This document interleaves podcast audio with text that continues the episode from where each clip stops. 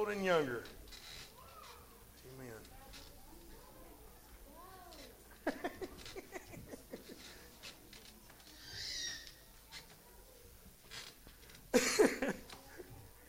That's called gentle encouragement. Go!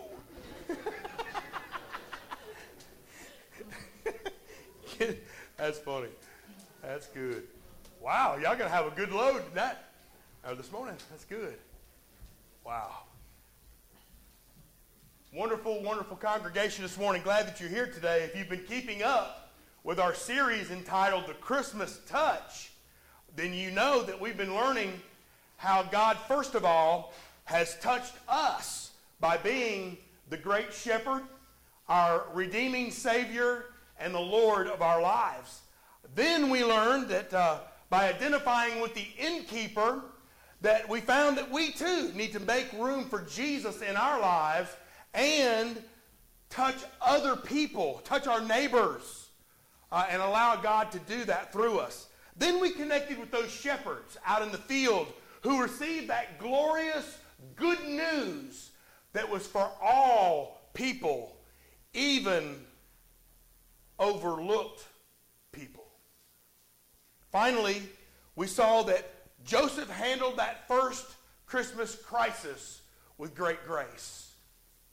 He handled that crisis and, in doing so, encouraged us to treat our physical family and our spiritual family with much grace.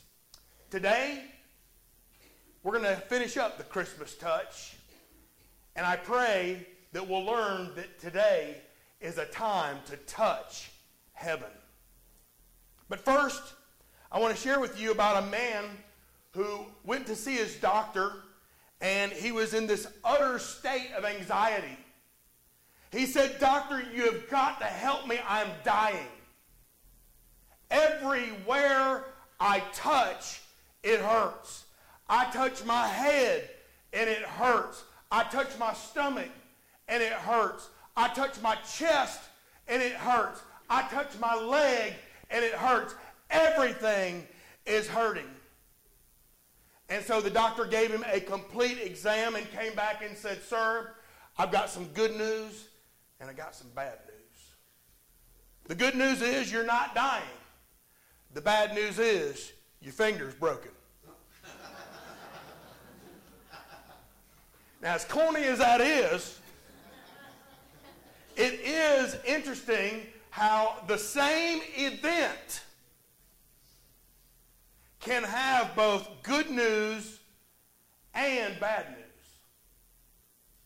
I was reminded of this in the beginning of that Charles Dickens classic, A Tale of Two Cities. Do you remember how that classic starts? It was the best of times. It was the worst of times. And that could have been easily said of the times in which Jesus was born. You see, Judea was being ruled by the oppressive Roman Empire. Augustus Caesar was the emperor, and he had permitted Herod to rule over Judea. During this time, people were scrambling just to make a living, and poverty was widespread. Sickness was very common. However, justice was not very common.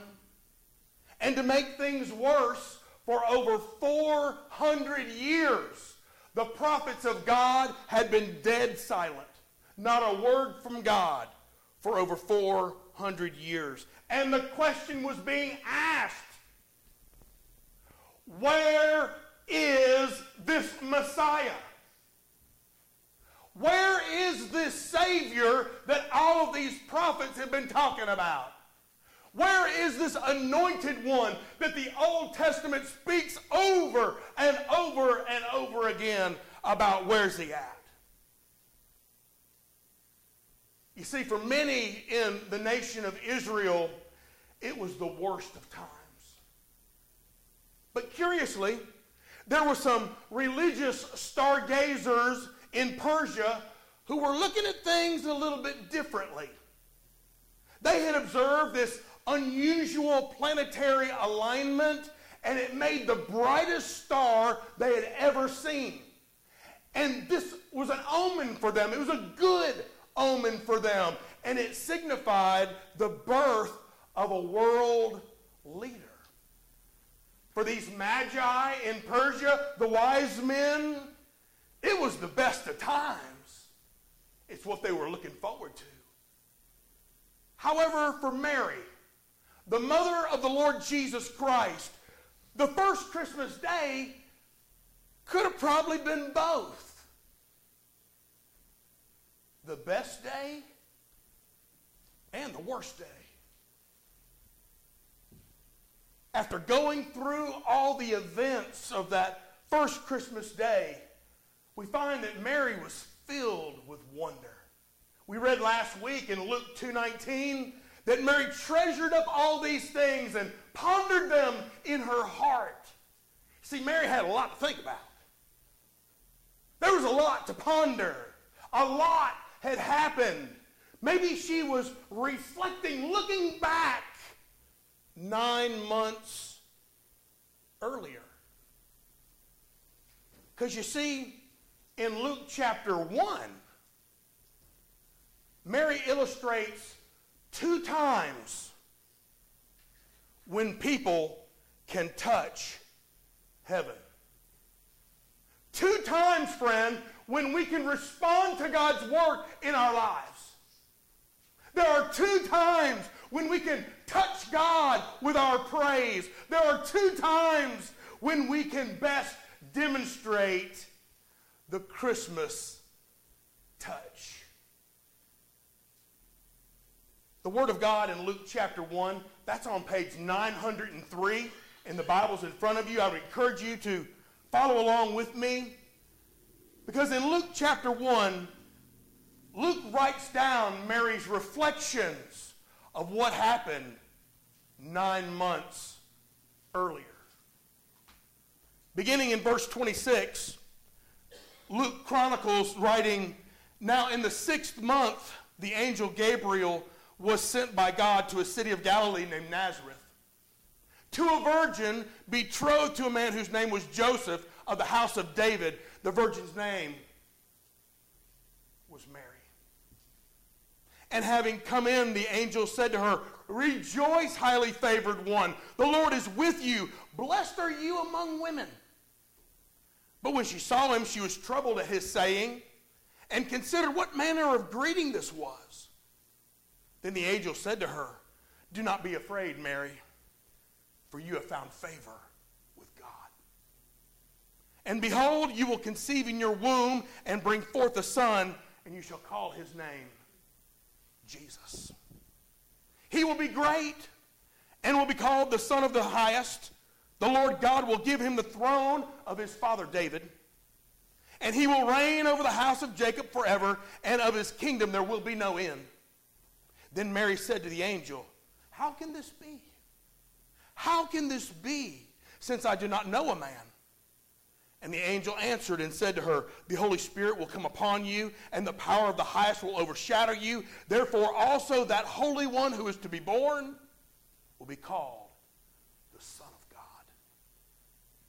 Now, indeed, Elizabeth, your relative, has also conceived a son in her old age, and this is now the sixth month for her who was called barren. For with God, nothing is impossible. Then Mary said, Behold, the maidservant of the Lord, let it be to me according to your word. And the angel then departed from her. Now Mary arose in those days and went into the hill country with haste to the city of Judah and entered the house of Zechariah and greeted Elizabeth. And it happened when Elizabeth heard the greeting of Mary that the babe leaped in her womb and Elizabeth was filled with the Holy Spirit. And she spoke out with a loud voice and said, Blessed are you among women, and blessed is the fruit of your womb. But why is this granted to me that the mother of my Lord should come to me? For indeed, as soon as the voice of your greeting sounded in my ears, the babe leaped in my womb for joy. Blessed is she who believed, for there will be fulfillment of those things which were told to her from the Lord. And listen to what Mary said. My soul magnifies the Lord. My spirit has rejoiced in God my Savior. He has regarded the lowly state of his maidservant. For behold, henceforth all generations will call me blessed. For he is who is mighty, has done great things for me. And holy is his name, and his mercy is on those who fear him from generation to generation. He has shown strength with his arm. He has scattered the proud in the imagination of their hearts. He has put down mighty the mighty from their thrones and exalted the lowly. He has filled the hungry with good things. The rich he has sent away empty. He has helped his servant Israel in remembrance of his mercy. He spoke to our fathers, to Abraham, and to his seed forever. And Mary remained with her about three months and then returned to her house. Two times Two times when we can respond to the work of God in our life. Notice the first time that we can touch heaven is when we touch God with praise in the good times. Would you agree with me that it's easy to praise God in the good times? Amen. When the news came to Mary about being chosen to carry the Savior of the world. She was amazed. She was blown away at the wonder of it all. The angel said Mary was highly favored. And can I tell you that being highly favored by God certainly would be considered great news? Would you agree with that? I think Mary immediately recognized the privilege of it all recognized that she was selected by God Almighty to carry this long awaited Messiah, this long awaited Savior. I suspect she knew very well that she could have been just another nameless, faceless peasant girl from an obscure, unnoticed village. But she doesn't congratulate herself. She doesn't boast or brag. She doesn't come across as if she's earned it in some way. Instead, what does she do? She celebrates God. She magnifies the Lord. She reaches out to God and touches him with praise in the midst of these wonderful times. What does Mary do in the midst of good times? Friends, she touches God with praise. Do you touch God with praise when the good times are here? When you're on the mountaintops, friend, do you touch God with praise? We ought to. Clearly, Mary sees a most remarkable thing about God. Here he is, about to change the course of human history. Here he is about to give birth to the most incredible three decades known to human beings. And where is God? What's he up to? He's occupying himself with two obscure, humble women of all things. One of them, an old barren preacher's wife, the other one, a young virgin peasant girl. And Mary's response is very powerful here. She excitedly sings out a song of her own making. It's a song of worship. The Bible says that she said, my soul magnifies the Lord. Now, friend, that word magnifies is a powerful word that really expresses who God is to her. She was mega excited, you might say. And then when Mary says, My spirit rejoices over God my Savior, she uses a word here that means she was utterly overjoyed at the prospect of being used by the hand of God. She effectively says, My spirit is overjoyed in God, my personal Savior. There's unspeakable joy here that is simply too difficult to express.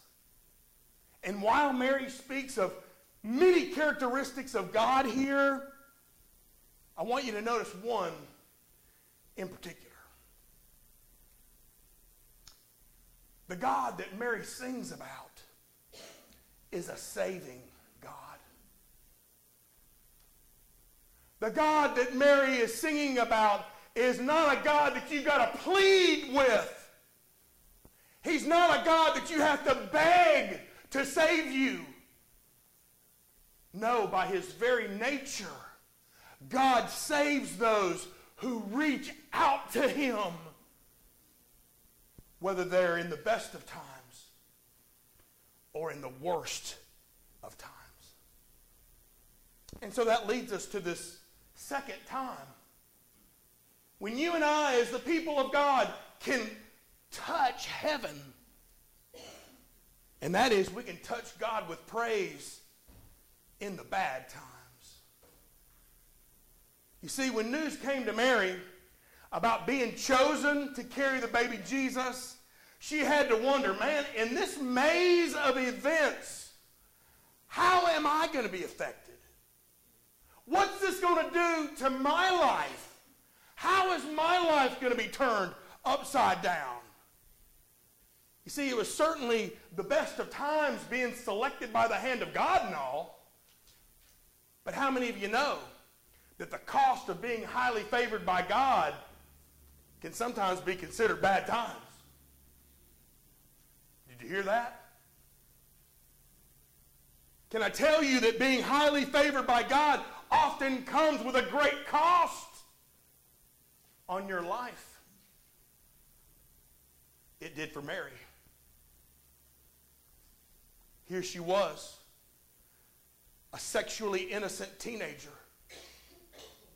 about to have a child out of wedlock. She has to tell her fiance this unbelievable story that she has somehow become pregnant by God. And as we mentioned, week before last, Joseph wasn't buying what she was selling. He wasn't initially agreeing with what she was telling him. And so here we have a disappointed and a confused fiance. And to go with it, she now has a soiled reputation that would certainly bring ridicule and pointing fingers and those, those stares in the village. But eventually, Joseph does get it right, and he takes Mary as his wife. But to make an emotionally difficult pregnancy far worse, now it's time to take a trip to Bethlehem because it's time for the census and they get to Bethlehem, and as the children said Wednesday, there wasn't no room at the hotel.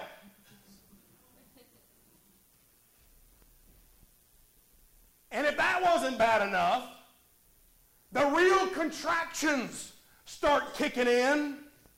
This baby is on the way. And so the best they can do is a stable which was not the most desirable location to give birth to a child, but it had some privacy until such time as the shepherds show up. But there's an important point that I'm trying to make here for you today. And it concerns the attitude of Mary. What does Mary do in the midst of the bad times? She touches God with praise. Friends, we find that Mary is a true worshiper of God. You can tell when a person is a true worshiper of God because they go through the circumstances of life. They go through the mountaintops and the valleys of life.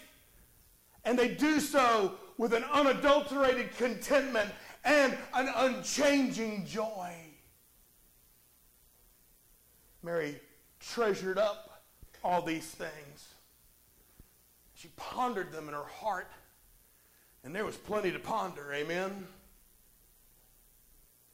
And there was plenty also to be content about.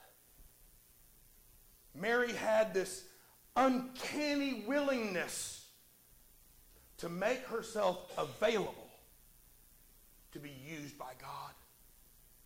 Had this willingness, friend, to be usable by God. A willingness to be obedient to God no matter whether it was good times or bad times. No matter which one.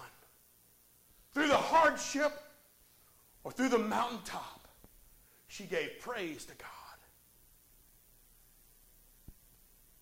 So you are confronted with the same choice. To touch God with praise through the good times and the bad times. You see, there, there are two times, but there's only one response. There are two times, but there is only one response for the Christian. Whether the good times or in the bad times, we're to touch God with our praise. Now, this time of year, more than any other time of year, this should be a time of worship. Because that's the true spirit of Christmas is worship. But I think that we would probably all agree with a quote by Gordon Dahl. Gordon Dahl, who said, In our culture, we tend to worship our work, work in our play, and play at our worship.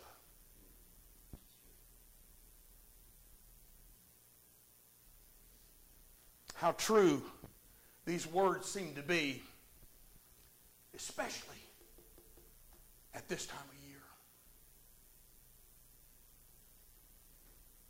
But, friends, this is not a time to play. This time of year is a time for the most insane worship. Because there's good news all about us. You and I are the beneficiaries of great news of unspeakable joy. The distance between man and God was not caused by God, it was caused by man. But God stepped in, and through Jesus our Savior, He has bridged that gap that we have caused with our sin. He did it just like he promised he'd do it. He took the initiative, he bridged that gap. And this, my friends, is worth your worship. You don't have anything else to worship God for, you've got that and there's nothing greater. We have the opportunity to celebrate God's promise keeping character and the privilege of being a permanent member of the family of God. Is there anything more worthy of worship than that? Now, for some, life is pretty sweet right now. As the Australians say, no worries, mate. Things are great. Families all around you. There's sufficient money in the bank. This is a time of happiness for you.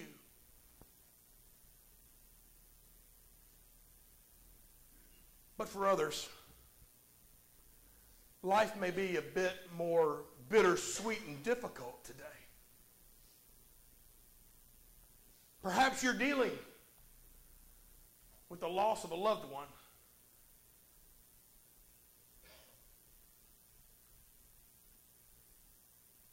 Perhaps you're dealing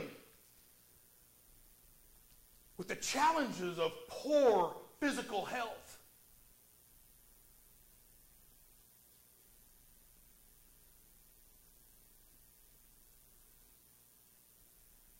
But you know, for even others, life is just pretty much sour right now.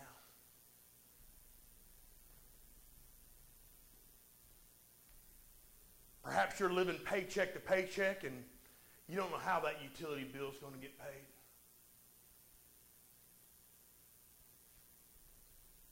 Maybe you're just sick of being sick.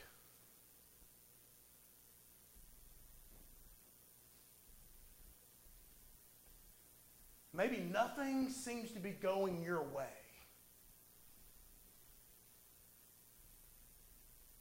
Maybe you wonder, why am I still here?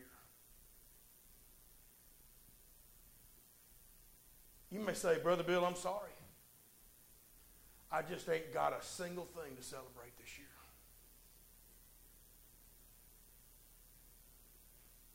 But I want to tell you something. Every single one of us here today have got reason to celebrate. And the reason for the celebration comes from the words of the angel Gabriel right there in verse 37 where the Bible says, For nothing will be impossible with God. Your situation's not permanent because nothing's impossible with God. Whatever you're facing today, it's not impossible for God to change it. That situation's not permanent until God says it's permanent. Understand what Mary did. She gave praise to God both in the good times and in the bad times. In the times of gain and in the times of loss, she gave praise to God. Whether atop the mountain or in the bottom of the valley, she gave praise to God. And so as we sing our final hymns and we pray our final prayers of the Christmas season, I want you to stop this morning. And I want you to think of the great things that God has done for you. Namely, offering you a life here that is beyond expectation. And also offering you through faith in Jesus Christ, a life eternal like you cannot begin to imagine or fathom. And he offered that to you because he loves you and he wants you with him. So let your praise this Christmas be rooted in this reality, friend. Are you ready for this? Say amen if you're ready. Here it comes. God is no longer far off. God is always nearby. He's always nearby. God is with us in Jesus. Let me pray for you. Father in heaven, we praise you and thank you just for you being you, loving your people sending a Savior to bridge that gap where we no longer have to live this life in fear of what's coming beyond this life, but we can have the absolute assurance, Lord, that we can be saved from sin and granted an eternal home in heaven. My Lord, I pray if there's one in this room who does not have that absolute assurance that heaven is their home, that they would not walk out of this building until they have seen for themselves what the Word of God says about how they can be saved from sin and how heaven can be their eternal home. Oh, Lord, would you bless them that way? Lord, you give them the courage to take a step of faith. Lord, we'll show them the rest of the way. Not by anything that we say or we can do, by, Lord, what you have done through the life, death, burial, and resurrection of your Son, Jesus. We celebrate you today. And we worship you with all our hearts. In Jesus' name we pray. And all God's people said, Amen. Amen. Let's all stand and let's sing.